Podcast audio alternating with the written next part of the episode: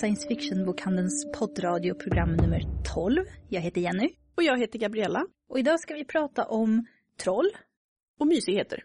Vi har en intervju med författaren till Odinsbarn samt ett litet prat med Johan Egerkrans bakom Nordiska väsen där han pratar om sina oknytt och knytt som han tycker om. Och den mysiga biten står Camilla ifrån Stockholmsbutiken för som pratar om Cozy Mysteries. Och Mats kommer såklart rapportera om vårt liv i rymden, om vad som händer här i bokhandeln.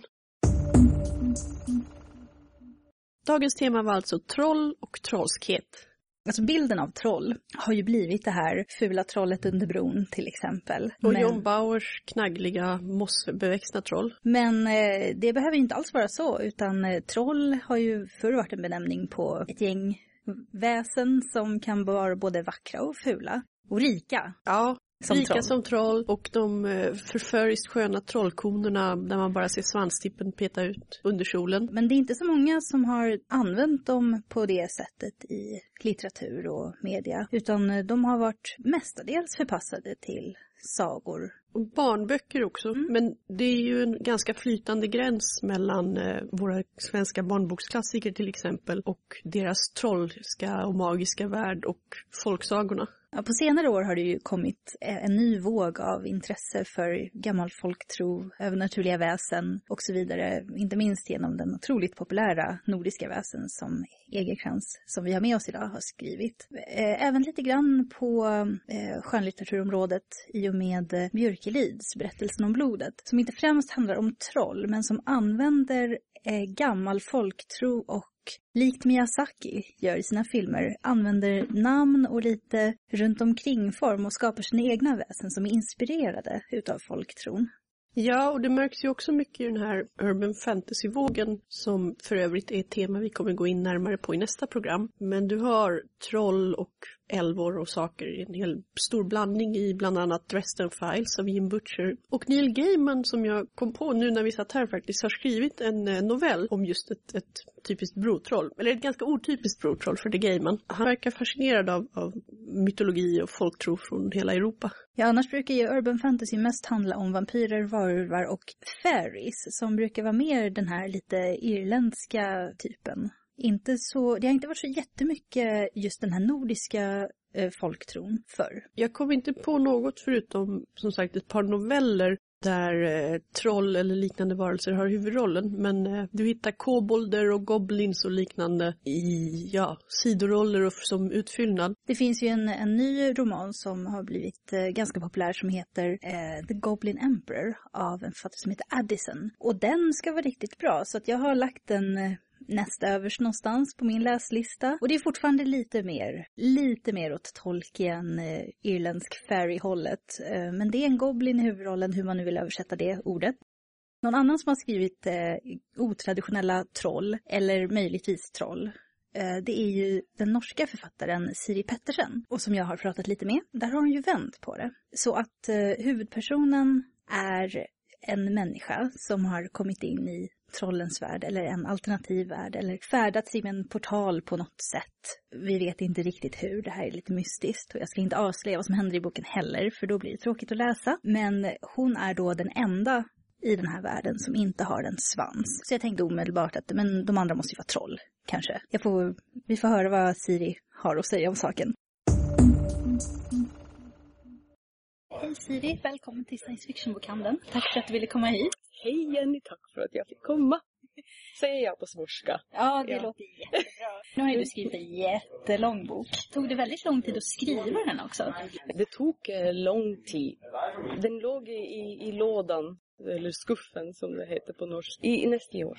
Ja. Det var ju för jag jobbade ved siden av. Og, og, da ble det sånn at du skrev i helgen, og når du hadde fri, og litt nå og litt da. Og, og sånt blir det jo ikke bok av.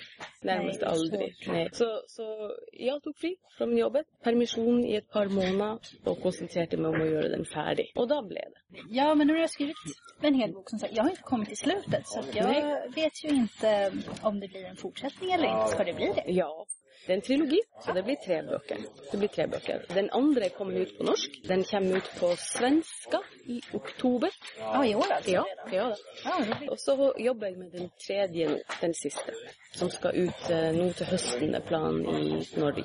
Varifrån kom idén till de här böckerna? Ja, det var ett gott spörsmål. Fordi det, det var aldrig sån att det var en enkelt idé. Det var mer det att Kem, eller jag kommer från fantasy-bakgrund med tegneserier, rollspel, dataspel och, och sånt. Och då, det var det jag ville skriva. Så det var inte så att jag, ja nu vill jag skriva en bok. Vad slags, alltså, vilken genre ska jag skriva? Nej, det var aldrig någon fråga. Det skulle vara en sån bok med karta på första sidan i fantasy -genre. Kartor är viktigt. Kartor är viktigt. Det är inte riktigt fantasy för en karta på första sidan. Så jag har bevis på att jag har skrivit fantasy, den karta här. Mm. Ja, det bästa. Ja, ja, det är bäst. Det var, det var inte så att jag hade en helt klar idé om att det ska jag skriva. Det var mer inspiration i förhållande till vad slags typ av värld och vad slags typ av historia. Och så kom det liksom lite efter vart. Och, och det är många som tänker att den tvisten att det människa som är myten, det må ju ha varit ett sånt där lyn från klar himmel som det ska jag skriva. Nej, jag visste inte inte enda boken var färdig att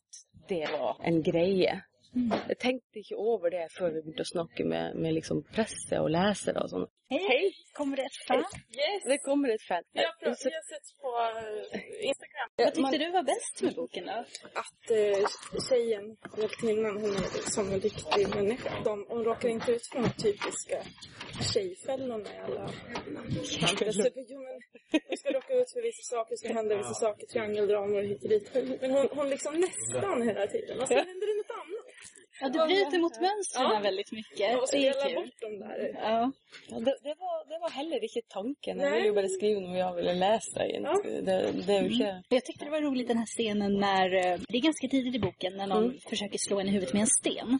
Och Ja. stenen exploderar för att, ja. för att eh, någon helt annan person, den här eh, personen som kan forma sten, jag kan inte uttala hans namn. Losnian. Losnian.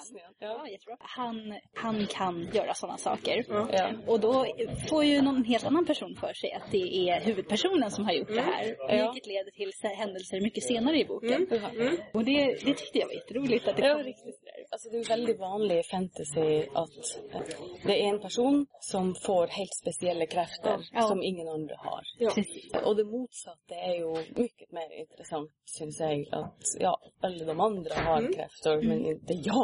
Det ger mycket mer rum för att bygga karaktärer. Att du, våran tacklar du inte har någonting som alla de andra har. Men det var heller inte så att det var en sån, eh, ja det ska jag skriva. Jag visste, jag visste, inte, visste inte vad jag skrev för jag var färdig. Men hon kan ju en massa saker. Ja, massa Ja. andra saker. Ja, hon visst kan, hon det är också kul. Hon, Ja. hon kan gå genom skogen och hon kan eh, lä- läkande örter och hon Plantor. har massa grejer. förstår folk. Ja, flink till sina saker. Men det är morsomt så det du säger om, om, eh, om kvinnliga karaktärer och sådana. Jag citerade, jag snackade med en journal- journalist tidigare idag som sa det att, ja det här med starka kvinnliga karaktärer och sådana. Där måste jag citera Joss Sweden. Fantastiska citat. Det är någon som har spurt han, Why do you always write such strong female characters? Because you're still asking me that question. Ja, det är viktigt, viktigt bra. Ja, det är sån, I love you. Är du inspirerad av eh, några specifika författare? Kanske Joss Whedon till exempel? Nej, jag slutade läsa fantasy när jag började, började skriva. Jag, jag vill inte bli inspirerad av någonting. Eller, det är två ting som kan ske då. Det ena är att du blir väldigt inspirerad, kanske utan att tänka över det och börja göra detsamma. Eller ända värre, du tänker jag kommer aldrig klara att skriva så bra. Och det, det är ju ända värre, så det är bättre att, att undgå det. Så det är en stund sedan jag började läsa fantasy i- igen då. Men nu gör jag ju det, nu läser jag mycket för att det kommer så många tips och du må läsa. Du må. Och nu føler jeg liksom at jeg er trygg på hvor jeg skal hen, ikke sant, og vet. Så jeg kan liksom ikke utelukke eller tilføre noen ting fra, fra andre. Men, men eh, de aller fleste hadde jo den første store fantasy-opplevelsen var Tolkien sin Ringenes herre. Og den var jättebra, men for, for meg var det faktisk den her um, The Dragon Don't Share med Ted Williams. Det var min sånn der store fantasy-døråpner og sånn da, når jeg var, var unge. Eh, jätte, jättebra. Og så jeg jo selvfølgelig George R. R. Martin når de kom ut. Og så fikk jeg sjokk på slutten av den første boka, som jo alle gjør. Ja. Jeg satt langt inn i bok två og venta på at han skulle komme tilbake igjen. Altså, men han gjorde jo ikke det. Jag tycker ju det är närmast standard fantasy. Eh, Inte sant? Bortsett från att okej, det, det är ingen draga, ingen magiska svärd, ingen profetia, ingen eh, alva eller Jag tror, dvärgar. jag tror man känner, Tolkien satte ju sin prägel på alver, dvärgar och övernaturliga väsen. Ja. Som eh, väldigt få författare frångår. Ja, Men du gör det. Du har, tagit, du har din egen eh, vinkling på det hela och det känns väldigt uppfriskande tycker jag. Vad roligt. Ja, det är hyggelig sagt, eh, hjärtligt. Det, det är koselig. Men, men det var ju också kanske inte så väldigt bevisst. Alltså, ofta i fantasy så är det ju man förälskar sig i verdensbygging och så börjar man att beskriva dessa världarna och dessa språken och byarna och kläderna och... Så, jag ville inte ha det så, jag ville ha det sånn att det var historien och karaktärerna som drev det framover. Jo, Sånn som i begynnelsen, f.eks., når um, Rime kommer og drar Hirka opp av, av Aljup og prater om Ilume, som er med i rådet. Og da kunne jeg jo ha stoppa hele historien og sagt Rådet er det øverste styrende organet i landet som består av tolv mennesker som bla, bla, bla, bla, bla. Hvem orker å lese det, liksom? Så, så jeg stoler på at folk vet at de får vite det de trenger å vite når de må vite det. Og ingen ville jo ha stoppa opp for å diskutere noe de begge to vet fra før. Sant? Så det er sånn her information dumping. Det får jeg litt hetta ut av. Så prøvd å styre unna det, da. Og, og når man å bli veldig glad i sine egne verder, verdener og sine egne karakterer, det er veldig lett å drive sånn dumping. Alvene bodde der og der, og de hadde sånn og sånn kultur og trodde på det og det fordi at jeg syns det er jätteroligt å skrive så. Men inte för någon annan grund. Det får man stoppa in ett Amendix eller något. Ja, och sen lägg in någon sånger och sånt. Ja, så, Eller en faktabok som hör till serien som bara allt det där. Men det bästa är ju om det kan växa fram i historien och Ja. bli som i rådet att när, när det väl blir relevant så får Ja. man veta vad de gör. För då, det är då det händer saker med rådet. Ja, Och det är då du trenger å vite det. Ja, exakt. Det er klart at, at det kan jo frustrere mange, og jo mindre vant du er til å lese fantasy, jo mer frustrert blir du over sånt. Altså, vi tenker jo ikke over det. Vi leser ja, OK, så hadde du en seer og et råd. Greit, skjønner. Men, men sant, liksom, se råd Det var ei som fortalte meg Hun hadde eh, en eldre leser da, som hadde begynt å lage seg en sånn ordliste. For hun måtte liksom skrive ned rådet, mannfall for Hun var eh, ikke alls vant med at nye liksom, Det blir vanskelig, så klart. Men du hade spelat mycket tv-spel också sa du? Eh, ja, veldig tidlig, da. Altså, du starter jo som de fleste andre med Atari og sånt, og, Ja, og hadde konsoll, også. ja, Commodore 64, og Hva var det neste? Den, den som kom etter Commodore 64, som alle hadde? Amiga 500, ja. Så alle de dårlige dataspillene, den oppveksten der, sant. Men nå prøver jeg å styre unna dataspill, for det er så tidkrevende. Man synker helt inn i det. Jeg har et halvt år som ble borte i Myst. Jeg vet ikke hva som skjedde det halve året. Det skjedde Myst. Og så hadde jeg en sommer, eh, en sommer som ble borte i Devil May Cry på PlayStation. Og ei jul som gikk bort i Assassin's Creed på mobil. Så det er sånn, sånn blur. Du vil helst ikke Ja, så jeg prøver å la være. Ja, det är lite farligt med tv-spel på det sättet. Ja, ja, det er det. Men jeg, jeg lovde jo meg sjøl at når jeg var ferdig med denne bokserien, da skulle jeg spille gjennom alle Assassin's Creed-spillene på rad. Jag är stort manga och anime-fan. Jag att tänka på det när jag läste. Alla namn i, i den här boken är ju väldigt gammalnordisk klingande. Ja, ja. Utom eh, hennes korv som heter Kuro, som betyder svart på japanska. Förbusende korrekt. Ja, that's true. Och jag undrar om det var med flit? Ja, det var medvetet. Ja, ja, ja. Ja, ja det var det. förstås. Ja. Men jeg er litt sånn japanofil, da. Ja. Sjøl, så, så Det jeg, ja. Men, men det, er, det er flere ord, men, men ett av dem vet, jeg kom ikke med på svenska. Og det er sånn som de skuggene. De kaller jo jeg for eh, kolkagga i den norske utgaven. Altså kol, kolkagga. Og det kommer fra kål svart, og fra kagga, eller kage, som er japansk skygge. För skugga, ja, just det. Men, men det var jo ikke meninga noen skulle skjønne det. Det skulle bare være en sånn feeling, kolkagga. Men den er i den norske, men ikke i det svenske. Og det er også litt sånn japansk inspirert. Men det var intressant att veta. Ja, jeg er jo gl- veldig glad i Japan. Du ser blindbol også. Det her, er- det, fjellene er jo veldig sånn Huangshan, Yellow Mountains Kina. Sånn fingre som stikker opp og litt sånn. Så det er en slags norrøn japansk fusion. og så har de jo liksom Vikings and ninjas litt. På en sånn. Ja. En fantastisk kombination. Ja, det kan ikke slå fel, tenkte jeg også. Ja, det, er jo litt, litt som ja, det, Ett annat namn som jag reagerade på, det var ju Kolgrim. Kolgrim, ja. Ja, Ja. Som jag, jag läste Sandemos Sagan om Isfolket. Å ja. ja, nettopp. Ja, det gjorde jeg også. Men det kanske är bara ett sammanträffande. Det kan hende, jeg husker ikke det i farta når du sier det, men Kolgrim er jo et, et gammelt norsk navn, da. Ah. Så det finnes jo, det er et reelt navn. Men det er jo svartstygg. Ja, Så det er jo et det er jo et grufullt navn sånn sett. Men, men det høres litt sånn hot ut lell, på en måte. Eh, så jeg liker det. det, jag tycker om namnet också. Men, det er bare, ja, men Sagaen om isfolket, ja da, jeg leste Sagaen om isfolket. Jeg skal jo, nå når vi skal på Punkt Medis etterpå, så har de jo spurt hva jeg leste da jeg var 15 av Sagaen om isfolket. Mm. Inte en gång, inte två gånger, inte tre, fast fyra och en halv gång tror jag jag Ja, det- hela serien. Hur många böcker gjordes i den serien? 42, nej 47, 47. 47. Jag har kvar allihop hemma. Min, min pojkvän han läste alla böckerna fram till 43. Då stoppade han. Så här, nästan vid slutet. Hur does that? Det är helt galet. Ja, det tokigt. Jag gjorde med en enda bok. Det var när jag faktiskt köpte Varney the Vampire och läste den. Men den är lite över tusen sidor tjock. Åh, jävla tråkigt. Så när jag var liksom 50 sidor kvar. Jag var tvungen att lägga ifrån mig. Jag orkar inte. Det, det, det är ju Pulp Fiction från vadå? Sent 1800-tal? Kanske den allra första vampyrberättelsen. Ja, precis. Kan köpa den här andra Greve Stenbocks. Det är också en av de här allra, allra första vampyrberättelserna. Men den är så här tunn. Pytteliten bok. En, så här tung vampyrberättelse. Ja, eh, det är bara en liten kortis.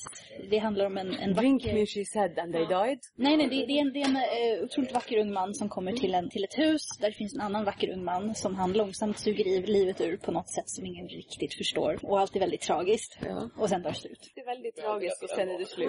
Men det är bättre det än att det är tragiskt i tusen sidor och sen är det slut. Ja, den är inte tråkig. Den, den var väldigt intressant. Det är föregångare till alla de här tragiska vampyrerna som blev så på modet sen. Jag, jag måste fråga då, för jag älskar ju vampyrböcker. Jag har ju läst mycket rart. Så vad bör jag läsa? Anbefalt. Jag, jag måste berätta, vi har eh, Outland i Oslo. Det, det, eh, Outland är science fiction bokhandeln i Jag, jag har varit där. Jag kom in till dem och sa, jag har, jag har läst Twilight. Har du någonting som handlar om vampyrer som inte är Twilight? Följ med. And then he guided me into the restricted section, virkade det som. Och så fann han fram en bok av Guillermo del Toro Ah, som hette The Strain. No sparkly vampires. Oh, no, no, no. Nej, nej det var inte. Och det var, det var gritty alltså. Det var gory. Men det var fantastiskt gott skrivet. Eh, Sen var det ju någon som Historian. Ja, Som ju närmast är en slags reseskildring har jag intryck. Det var mycket racing, inte sant, och beskrivelse av alla platserna och vad hon har varit och ting. Så det, det, det, det, är stor forskjell på det språnget. Just nu jag håller på med Anne Bishop sin serie om The Others. Har varit i den. Premissen där är att vi är här i vår värld fast inte riktigt. Ting har utvecklat sig annorlunda. Och det finns ett folk som kallas för The Others. Och det är Uh, The Werewolves and the Vampires and the Elementals och, och Shapeshifters och sånt. Och det är egentligen dem som styr världen. Människan lejer plats hos dem till att ha sina byar och sånt, inte sant?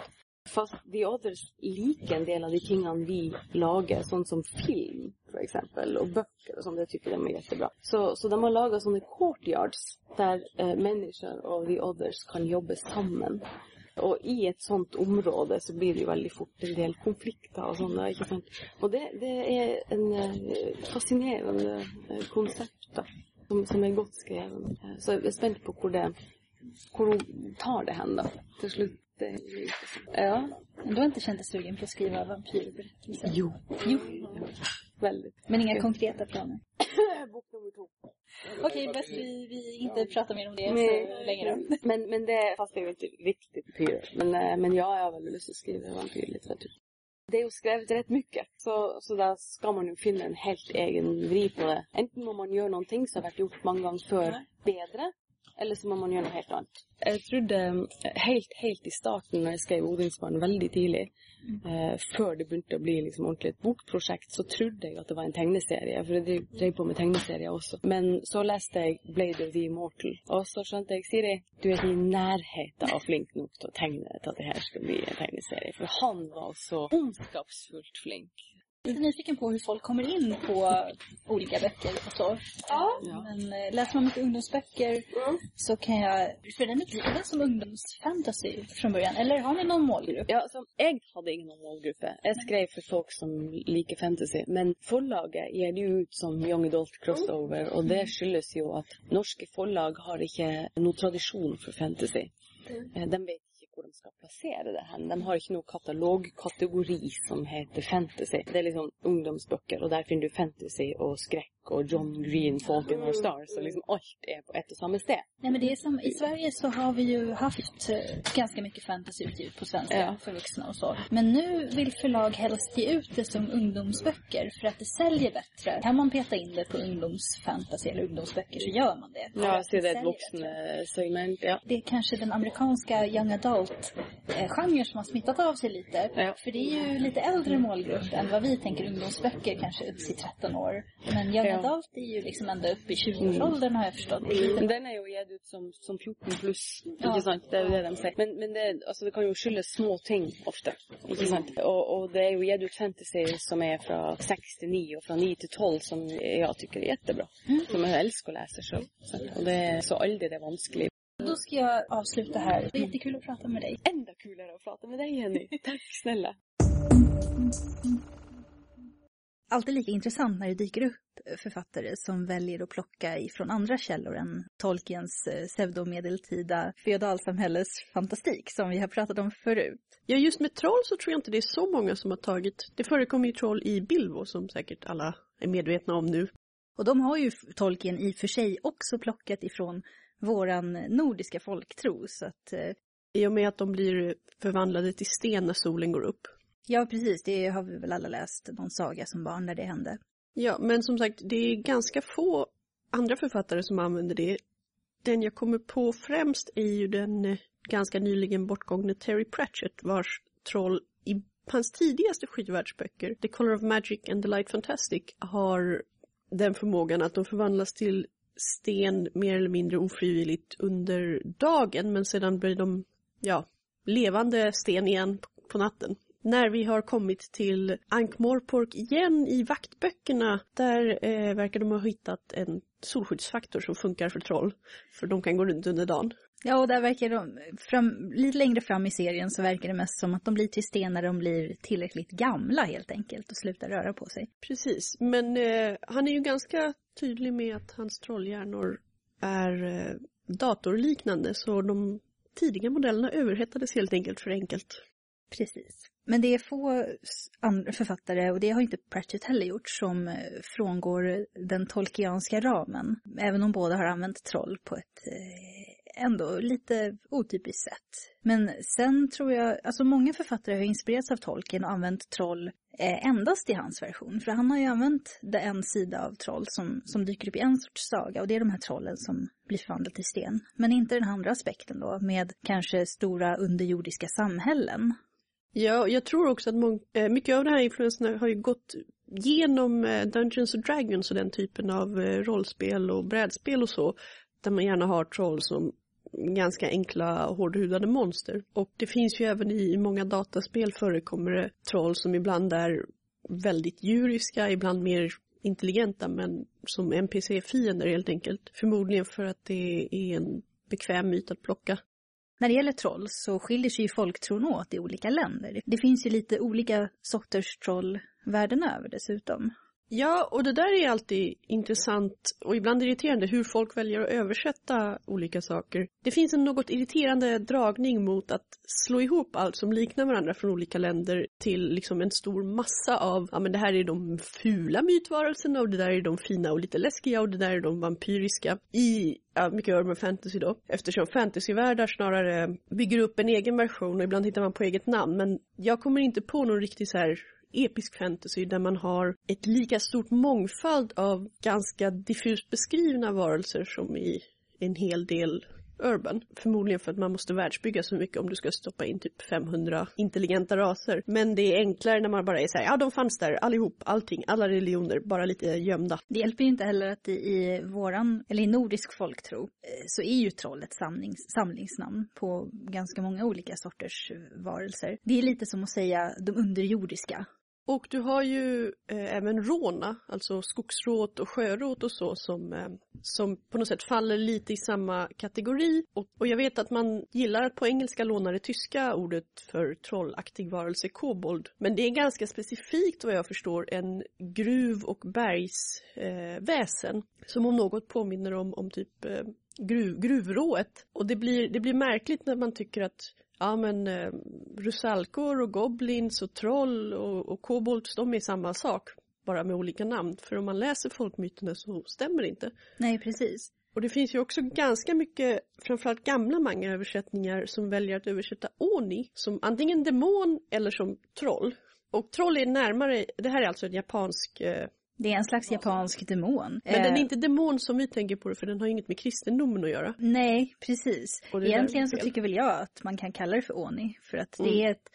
Jo men jag tror att nya manga-översättningar har gjort det men Mm. den mest tror jag kända är väl, är väl Lum Urus eh, Yatsura, den gamla mangan av Rumiko Takahashi där du har alltså en herrans massa varelser från Japans folktro, popkultur, skräpkultur och lite allt annat. Och huvudpersonen är en misslyckad människa som blir ihop med en elektrifierad alien. Men hon är nämligen en Oni-alien och hon har på sig det här tigerskinnet fast som bikini och har små horn och allt. Och det, hur det skulle översättas, det var jättemycket gräl när den kom ut. Ja, annars dräller ju manga och anime av Oni överallt bara. Finns de of- ofta när det är anime eller manga som utspelar sig till hälften i, i den andra världen. Nu tänker jag först på den här gamla Togashi-mangan Yu Yu Hakusho. Ja, han har även skrivit en nya Hunter Hunter som handlar om helt andra saker. Eh, men i Yu Yu Hakusho så handlar det om en, om en ung kille som blir mer eller mindre ovilligt eh, indragen i eh, eh, den andra världens angelägenheter och eh,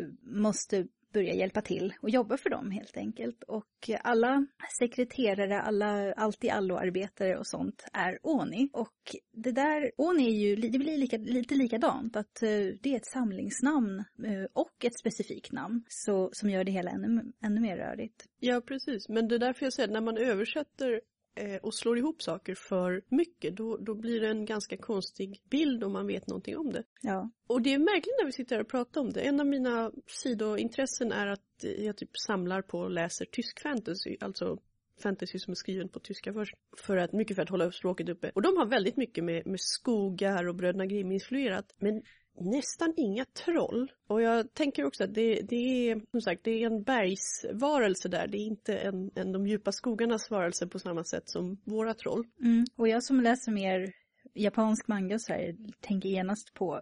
En rolig likhet är faktiskt eh, den japanska kitsune-varelsen. Alltså kitsune betyder egentligen bara räv. Men om man skriver det med specifika kanji så kan man även kalla det för en yoko. Och det är alltså en slags eh, övernaturlig rävväsen som alltså kan förvandla sig till en otroligt vacker kvinna med rävsvans. Också ibland med rävöron visserligen, det är lite oklart vilket. Som tycker om att lura människor. Och jag tänker ju genast på huldran eller skogsrået. Det är i stort sett samma. Jag tror beskrivningen är till och med samma i, i någon av våra monster och, och varelseböcker som vi har. Ja, den internationella som är skriven av Kristoffer Gustafsson som heter Monster och vidunder. Precis, att det sticker ut en svanstipp under kimonon. Precis. Eh, men annars så, i japanskan så använder man ju samlingsnamn på väsen på ett sätt som kanske är lite ovanligt i andra länder. De säger ju yokai eller ayakashi möjligen. Och vi, vi har ju länge använt, eller förr framförallt, så har vi ju använt troll eller de underjordiska. Och det har varit lite alver och tomtar och vättar och, och troll som inte är samlingsnamn utan just troll. Det har ju också mycket att göra med det här att man inte ska nämna saker vid sitt rätta namn när man talar om trollen så att säga. Då kommer de att knacka på. Och det är därför många, både farliga djur, jag läste och jag vet inte om det är sant men det var en intressant teori i alla fall att våra namn på björn och ulv är båda eh, täcknamn för vad det hette förut. Alltså om man går långt, långt tillbaks i fornnordiskan så man så kallar ju i historisk tid så att säga kallades björnen för nalle och farbror och sådär. Gammeltass har jag hört också. Ja, Men att björn började som ett sånt namn så för att dölja ett annat ord som nu har helt försvunnit för ingen skrev någonsin ner det. Och det är lite, det är intressant att tänka på hur det blir när man, när språket förändras och, och man ser hur, hur nära sagoväsen och ja, liksom det främmande som fanns i skogen som vi tycker på den verkliga världen stod i, under historien. Precis. Och någon som är helt fantastisk på alla våra sagoväsen är Johan Egerkrans. Ja, som Lilly har pratat med. Jag sitter här med Johan Egerkrans som har skrivit Nordiska väsen. Hej! Hej hej. Och även någon form av specialist på oknytt och så, eller? Troll, troll, Troll. kunskap, Troll- trollkunskap. trollkunskapslärare. Är det ja, Nej, det, det är jag verkligen inte. Okej. Nej, specialist skulle jag inte vilja säga. Vad skulle du kalla dig då? Jag skulle kalla mig monstertecknare, eller illustratör bara. Men har jag ju skrivit en bok om nordiska väsen. Och jag kan väl mer än mannen på gatan. Men sen finns det ju folk som ändå doktorerar i sånt här. Så jag menar, jämfört Det gör du? dem är jag ju Ja, Coolt. Så jag är ju inte folklorist på Nej. något sätt. Jag har ingen universitetsutbildning i det. Så jag är glad amatör. Men jag kan ju mer om troll än mannen på gatan helt enkelt. Vanligtvis är det väl så här mor och farföräldrar som brukar sitta inne på den typen av kunskap. Eh, Ja, eller någon gammal gumma i någon stuga ute i skogen någonstans. Ja, min mormor berättade väldigt mycket sagor för Ja. mig när jag var liten. Hade koll på massa saker. Ja, och hade sett saker också. Nej, eller? det hade hon Nej. inte. Men hon visste tillräckligt att ge mig mardrömmar. Ja, sådär. ja, ja. ja är... Nej, men alltså, det är ju när man, jag har varit ute med boken nu, liksom, inte land och rike runt, men varit ute på signeringar och sånt där. Så det Mm. kommer ju ganska ofta fram folk som antingen då har någon gammal faster eller mormor eller farfar som sett saker. Eller så har de sett saker själva. Mm. Eller så vid något tillfälle så var det någon kvinna som talade om för mig att alla bilder i boken kom från trollen. Och de som skickade bilderna till mig. Okej. så jag var ju knappt delaktig i själva tillverkningen av boken. Och det var väldigt intressant att höra. Det hade jag ingen aning om. Var det så här lite tillrättavisande då eller? Nej, men hon bara förklarade det sådär Ja. lite grann som på hippisvis. Ja. Liksom som bara, ja men du vet väl att det, nej men det är astralkraften som verkar genom dig, den verkar genom alla. Eller något sånt där. Jag menar det var lite den stilen. Så det var ju bara självklart att det var de som hade skickat det till mig. Ja. Min konstnärliga integritet var, var, var inte vatten värd. var, det var intressant. Hur är det annars? Hur mycket tror du på? Ehm, nej, Nej. Det gör jag inte. Men jag är väldigt fascinerad av tron på naturreligioner överhuvudtaget. Folktron. Det finns någon, om man säger folktro kontra religion, så tycker jag att folktro är väldigt intressant. Den här tron på de små tingens gudar, så att säga. Den här tron, alltså tron på, det är ju en slags andetro, skulle man kunna säga, på förfädersandar och små lokusandar. Det är inte guden över hela världen, utan det är guden för den här lilla stenen, guden för den här pinnen, guden för det här trädet, och guden för liksom små lokala gudomar eller vad man ska säga. Det känns som det finns något väldigt ursprungligt. De är ju mer personifiering av naturen på ett helt annat sätt. Och det finns något ganska vettigt i det synsättet om man inte vet något annat. Svårt att förklara, men det finns något. It makes sense på något sätt. Men, men det betyder kanske inte att jag tror på troll. Hur är de nordiska trollen då? Det beror ju på vad man menar. Den bilden av ett troll som vi får i huvudet nu när man säger ordet troll är ju John Bauer-troll.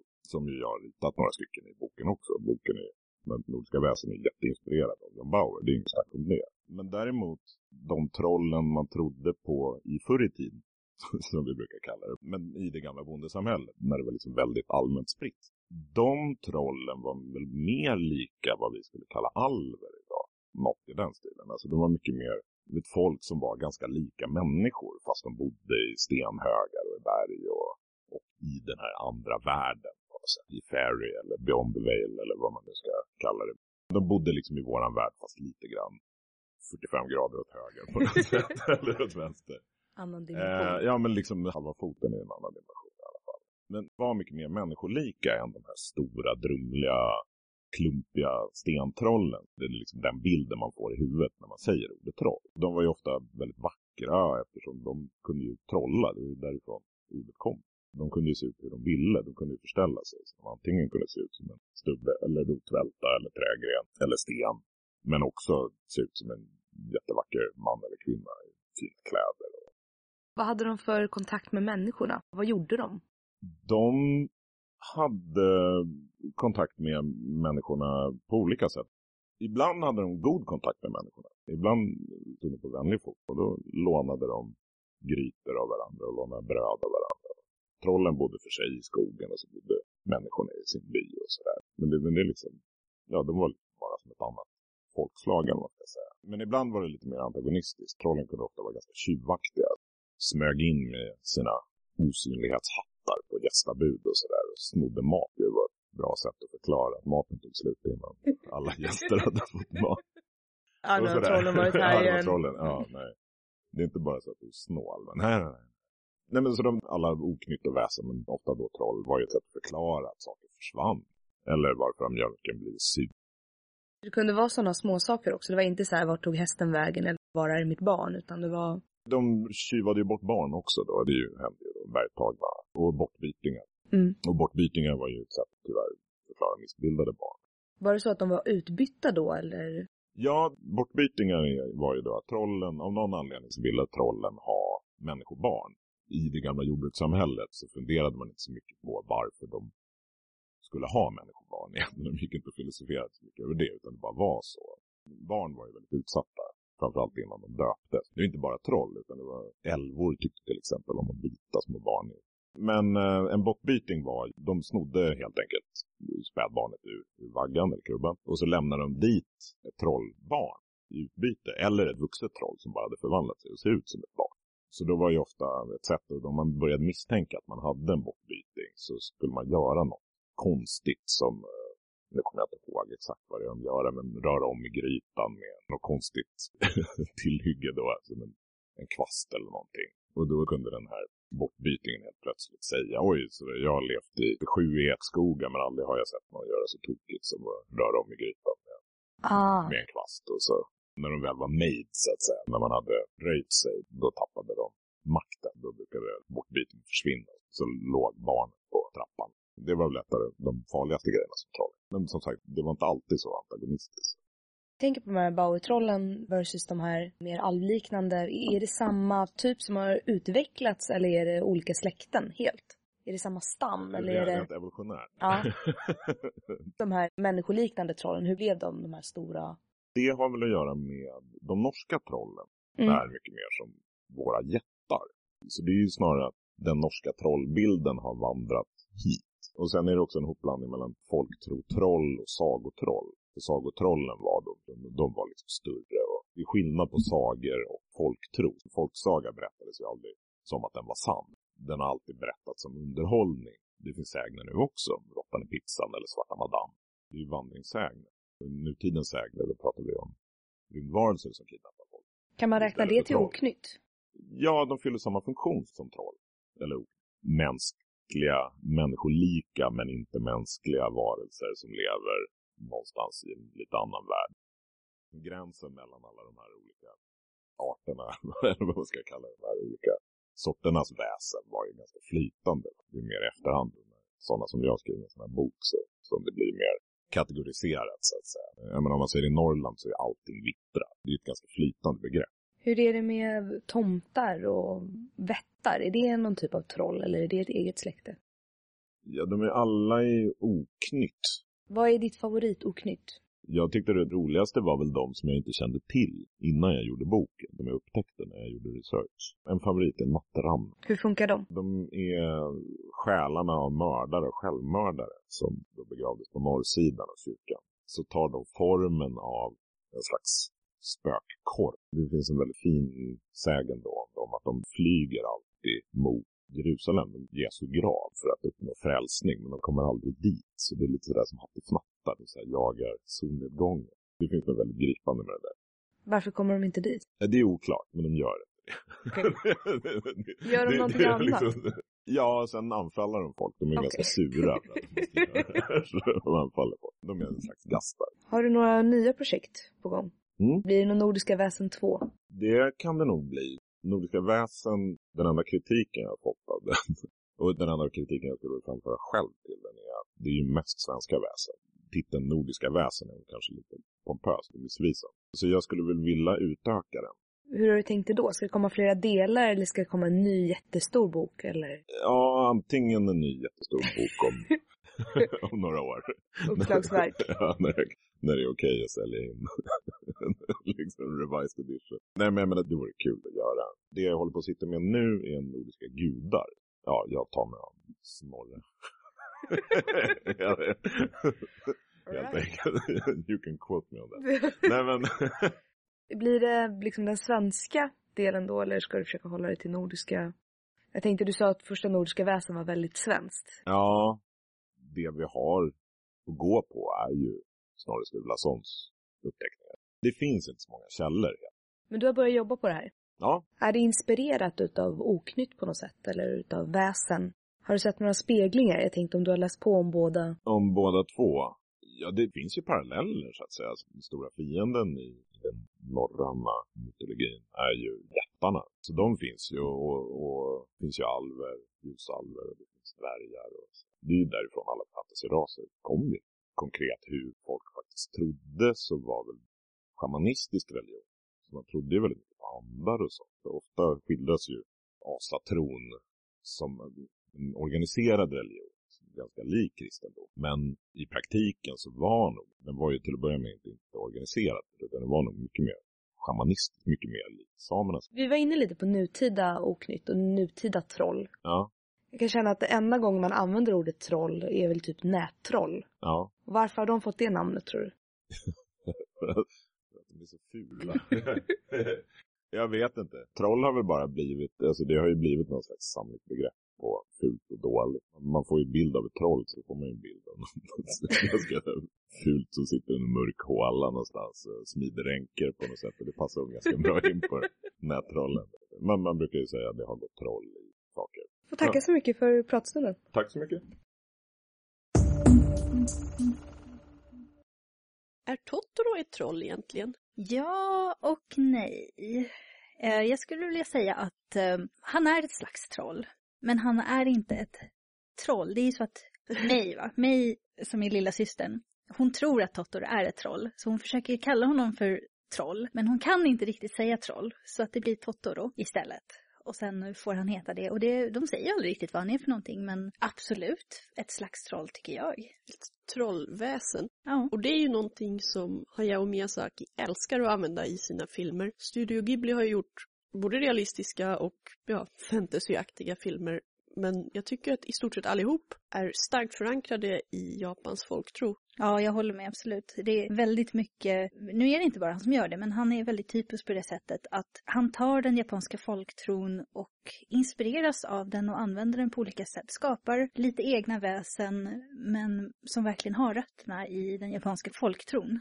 Jag skulle också säga att en stor skillnad mot mycket av det vi annars får utgivet här, eh, de här actionserierna, shonen mangor och sånt, är att han faktiskt inte ändrar så mycket på varelserna. Det är i till exempel Sento Chihiro no Kamikakushi som jag skulle översätta till bergtagen på svenska. Ja, absolut. Det är, det är ett skämt, eh, den översättningen som vi har. Det är ju bara dumheter. Spirited Away alltså. Ja, Vilket funkar på engelska för det är precis det som händer. Men det finns ett svenskt ord och det är det jag menar att den Yubaba, häxan som köper och säljer folks namn eller delar av folks namn för att binda dem. Enormt många gudarna och eh, ja, andeväsena som vi ser i den.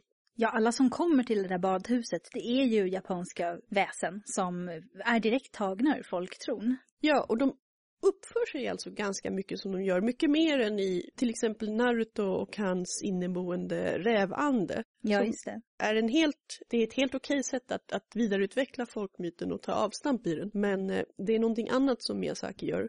Miyazaki, han, han, eh, är ju, han älskar ju att gå tillbaka till eh, både mycket landsbygden men också eh, försöka hitta någonting grundläggande och någonting, han, han älskar ju naturen också. Han tycker om att gå djupt ner i naturen och där, alltså folktroväsena oftast, där man hittar dem. Precis. En av de senaste filmerna från Ghibli är ju Prinsessan Kaguya som är en, baserad på en japansk folksaga om en prinsessa som hittas i ett bamburör. Ja, och Prinsessan Kaguya är också en av de kändaste kabuki-pjäserna som finns, ifall någon är Ja. intresserad av att kolla på det. Är det därför de har valt den här lite ovanliga tecknarstilen? Den är ganska, det påminner ju om tuschteckningar och så. Ja, jag tror att det spelar in.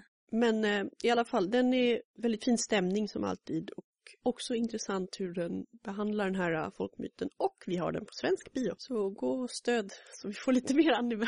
Ja, och jag ser fram emot att se den på, på bio. Det är alltid kul att se när det kommer upp på bioduken. Det gör ju inte det så ofta tyvärr. Men eh, folk har ju kallat eh, Hayao Miyazaki för Japans Disney, vilket jag tycker är struntprat. För att han är ju helt klart Japans Astrid Lindgren. Bara det att Astrid Lindgren var lite friare med att hitta på egna naturväsen. Ja, och hon har ju också, hon tog ju många ändå som hon växte upp med. För det är ju en annan aspekt av alla olika folktroväsen är att det kan skilja sig väldigt, väldigt mycket från område till område. En by kan ha sin eh, lokala historia och, och, namn på saker som man inte känner till någon annanstans. Och det, så har det ju varit i Sverige också, vilket tyvärr har försvunnit mycket mer än i Japan, där det fortfarande är väldigt levande. Antagligen för att shinto och buddhismen fick leva sida vid sida medan kristendomen gick in för att utrota gamla folktro och myter. De skriver också om, om ungefär samma tidsperiod. Astrid Lindgren eh, skriver ju mycket inom den eh, gamla svenska fäbodkulturens ramar. Och jag skulle vilja säga att eh, Hayao Miyazaki gör detsamma i den japanska motsvarigheten. Även om de föddes med ganska många års mellanrum så är det mycket samma känsla i det de skriver. Miyazaki växer ju upp, han är född 1941 och han växte ju upp i efterkrigstidens Japan, vilken hade en fattigdom och förödelse ja, som inte fanns i Sverige på 40-50-talet, men däremot i andra delar av Europa såklart. Och om man läser Astrid Lindgrens böcker då ser man ju också den här fattigdomen som fanns på landsbygden då och många av hennes, eh, kanske de lite mindre kända böckerna och, och kortberättelserna och så är ju enormt sorgliga och verkligen belyser den... Ja, fattig-Sveriges ja. problem. Jag rekommenderar alla att någon gång läsa Sunnanäng, en novellsamling av Astrid Lindgren. Det finns ju också en, en poäng i att, att gå tillbaks till, till det naturliga och till myterna som man så anar att de här barnen klamrar sig fast vid i bådas berättelser när omvärlden är så förstörd eller fattig. Och sen har det ju Miyazaki själv erkänt tror jag att han är väldigt nostalgifan helt enkelt. Ja, det får, det får jag säga att när det gäller Miyazaki så är han, det är mer nostalgisk känsla över hans berättelser. Astrid Lindgren känns mer som hon skriver om någonting som utspelar sig i nuet och det kan vara väldigt svårt. Det är inte något nostalgiskt skimmer ofta över det hon skriver utan det kan vara väldigt hårda förhållanden. Men att huvudpersonerna hittar sin inre styrka och lyckas ta sig vidare eller klara av saker och ting. Ja, när man pratar om Ghibli ska man inte heller glömma Isao Takahata som har bidragit väldigt mycket till många filmer. Han var producent på Nausicaa och jag vet att han väl väldigt tongivande för Eldflugornas grav bland annat. Men eh, som både är några år äldre och som jag tror har ett ännu starkare intresse av den japanska landsbygden och de mer realistiska sidorna av det livet. Och Eldflugornas grav, den fokuserar ju verkligen på krigets effekter. Också en utav de sorgligaste filmer jag har sett. Även om många säger att den kanske med flit spelar på vissa känslomässiga strängar så, och att det kan bli lite manipulativt så tycker jag ändå att det är en film värd att se åtminstone en gång. Men man brukar inte vilja se den igen. På tal om eh, andeväsen och så från Japan måste jag bara nämna att vi har ju Mangan Kitaro av Shigeru Mizuki som är en jätteklassiker i Japan där den kallas Gegege no Kitaro. Den är baserad på författarens eh, mormor eller farmors berättelser om ja, vidskepelse och spöken och andarväsen och allting som fanns. Demo demonen som följer dig på den mörka vägen hem och om du inte så här spottar över axeln eller något så kommer den ta dig demoner och väldigt mycket annat. Eh, det är inte alls en, en, typisk manga i hur den är tecknad och så, men om man är intresserad av folktro så tycker jag den är väldigt läsvärd. Alltså även om det är en fiktiv berättelse så tar den verkligen avstamp i det här, ja, folkmyterna från Japan och har väldigt stark anknytning till dem.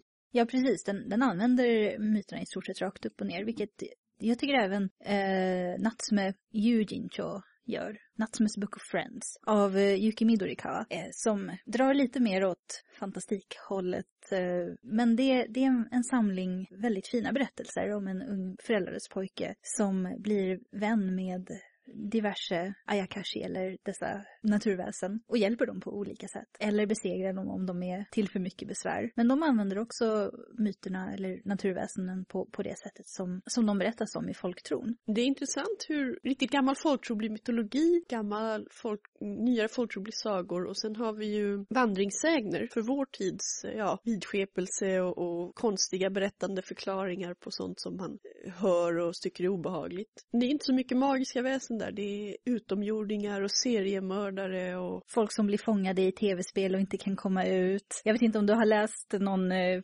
creepypasta från internet. De kan vara riktigt, riktigt obehagliga och ett väldigt intressant fenomen tycker jag. Det finns ju också samlat i en bok som faktiskt heter Creepypasta, även fast den är på svenska, av författaren Jack Werner. Men eh, jag tycker när det handlar om ett, ja till vad jag vet, 100% anglofilt fenomen, då funkar det ju att använda ett engelskt lånord. Ja. Och från eh, internetskräck så går vi till Cozy Mysteries. Precis, du har ju pratat med Camilla om eh, mysiga mysterier och mysiga mord, förstår jag. Jag sitter här med Camilla och vad är du expert på i vår bokhandel? Prylar och Cozy Mystery.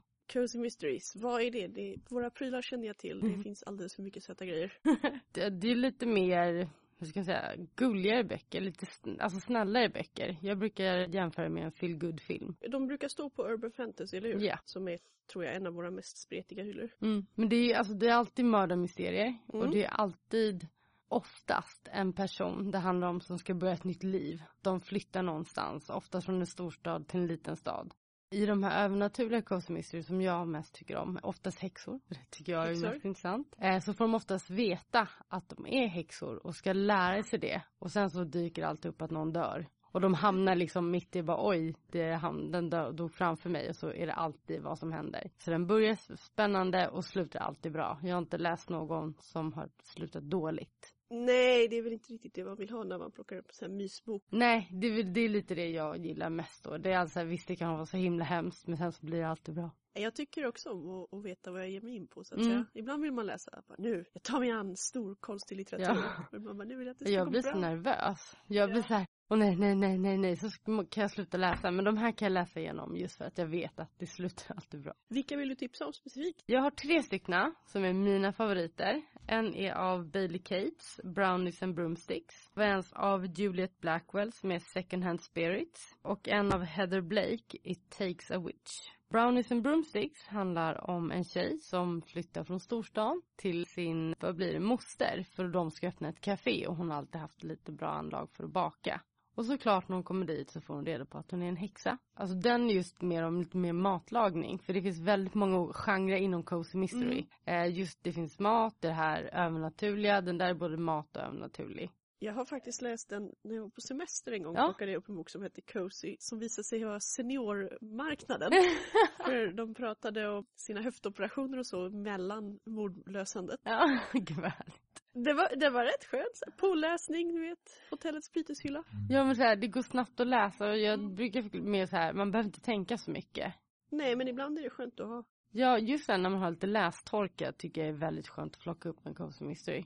Och jag tycker oftast att det roliga är att det handlar oftast om eh, kvinnor över 20. Jag är lite trött på att läsa om alla de här 18 till 20-åringarna som springer runt. Men det här är oftast, ja men typ 30 till 35 eller äldre. Jag läste en annan spellbook heter den. Och det är om tanter, den är fantastisk. Om, eh, de är 57 och 60 och 80. Och de är också häxor. Ja, de också, men de ska gå i pension. Pensionerade häxor. ja, det tycker jag är mysigt att det är väldigt, det är inte så mycket ungt fast det är kul att läsa sånt också. Men det kan vara skönt att läsa om en kvinna som är 35 och inte har hittat den rätta utan fortfarande letar efter sig själv. Men alltid hittar den rätta i slutet.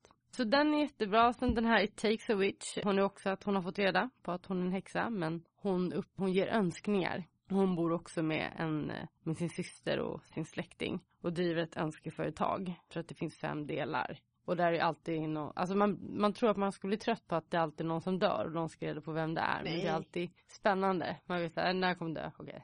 så det är bara att ta reda på vem det var. Juliet Blackwell då, Second Hand Spirits, jättebra. Det är nog min favorit. För hon har hand om vintagekläder. Bor i San Francisco, är lite mer så här hippie del. Hon var ensam och hade inte så mycket vänner. Och, men nu har hon så här fått en stabil bas och vänner och hennes butik går bra. Och det är lite triangeldrama. Jättebra. Tack för att du presenterat den här för mig helt okända genren. En sak bara. Hur känner man igen eller hur gissar man vilka böckerna är? För de står som sagt med urban fantasy som kan vara Mm. allt från deckare till eh, typ varulvs tonårsromanser. Ja, det är oftast, det är inte alltid målade omslag. Det kan jag inte säga. Men De är oftast lite färgglada böckerna och de har väl lite roliga Precis, de har de här namn. roliga titlarna Ja. precis som romansböckerna men de står inte på romanshyllan. Nej, brownies and broomsticks. Det kommer komma macaroons eller någonting. Pies and Prejudice har vi Ja. också. Som jag nästan velat ha bara för, dem, bara för du vet. Titta, Ja. jag har Pies and Prejudice på min hylla. Det är nog väldigt många fler roliga på matmysterierna. Har Mm. de ju jättemånga roliga namn. Och så kan man såklart alltid fråga. Vi ringer upp Camilla om vi inte hittar dem själva. Och nu över till något helt annat. Bibelcitat. Det händer att vi hittar bibelcitat instoppade mellan sidorna i böcker på våra hyllor. Ingen särskild genre eller avdelning, slumpartat, oväntat, ut trillar en liten lapp med ett budskap. Jesus dog för dina synder. Så är det kanske. Men vem som på detta sätt förkunnar ordet har vi inte lyckats lista ut, ej heller syftet. Omvända förtappade själar som läser Neil Gaiman, Jim Butcher eller Philip Pullman, lycka till. Kanske saknar citatförkunnaren Bibeln i SF-bokhandelns sortiment och bestämt sig för att göra något åt det. Och det stämmer. Vi säljer inte Bibeln, inte Koranen heller, och inte Mormons bok och inte Bhagavad Gita eller någon annan religiös urkund. I och för sig passar de ju in i SF-bokhandelns affärsidé. Allt som inte är verkligt, det är något för oss. Men när det handlar om att tro på det overkliga, då är det inte längre något för oss. Och för övrigt, var skulle vi ställa Bibeln? På hyllan för mytologi tillsammans med American Indian Myths and Legends och Gods and Heroes of Ancient Greece. Eller på fantasy. Underavdelning antologier tillsammans med Fairy Tales eller Stories of the Grim and the Gruesome eller Zombies vs Unicorns. Eller kanske ute på hyllan under bokstaven G som i Gud. Må hända bättre att inte ställa ut Bibeln alls. Ibland i kassan får jag frågan Har ni, dämpad röst, snabba blickar runt omkring, The Satanic Bible? Nej, av samma skäl som ovan. Tro gärna på Satan om du vill, men hos oss hör han inte hemma. Jag har för övrigt försökt läsa Satansbibeln, men inte var det mycket Satan i den. Mest tänk på dig själv och skit i andra. Hemma hör han en bra bit ut på högerkanten och dessutom tråkig som fan. Ursäkta. Att läsa. Kanske dog Jesus för våra synder. En gång i tiden, när jag var en liten gosse, med Jesus i mitt hjärta och med glädje styrde stegen mot söndagsskolan, var jag övertygad om den saken. Det var trösterikt när jag oroade mig för att ljuga, svära eller till och med bara tänka på sådant som var syndigt. Numera anser jag att det inte finns någon gud förutom vetenskapen och att Hubble-teleskopet är dess profet. Jag är en avfälling och en bidragande orsak är att vetenskapen inte ställer krav på rätt och fel och gott och ont och ger mig dåligt samvete för min mänskliga natur. Slår det mig oväntat när jag sitter och skriver det här en vanlig eftermiddag. Det var allt för den här gången. Och nästa gång har vi en intervju med Jim Butcher, författaren till Dresden Files. Och så ska vi prata lite mer om övernaturliga deckare.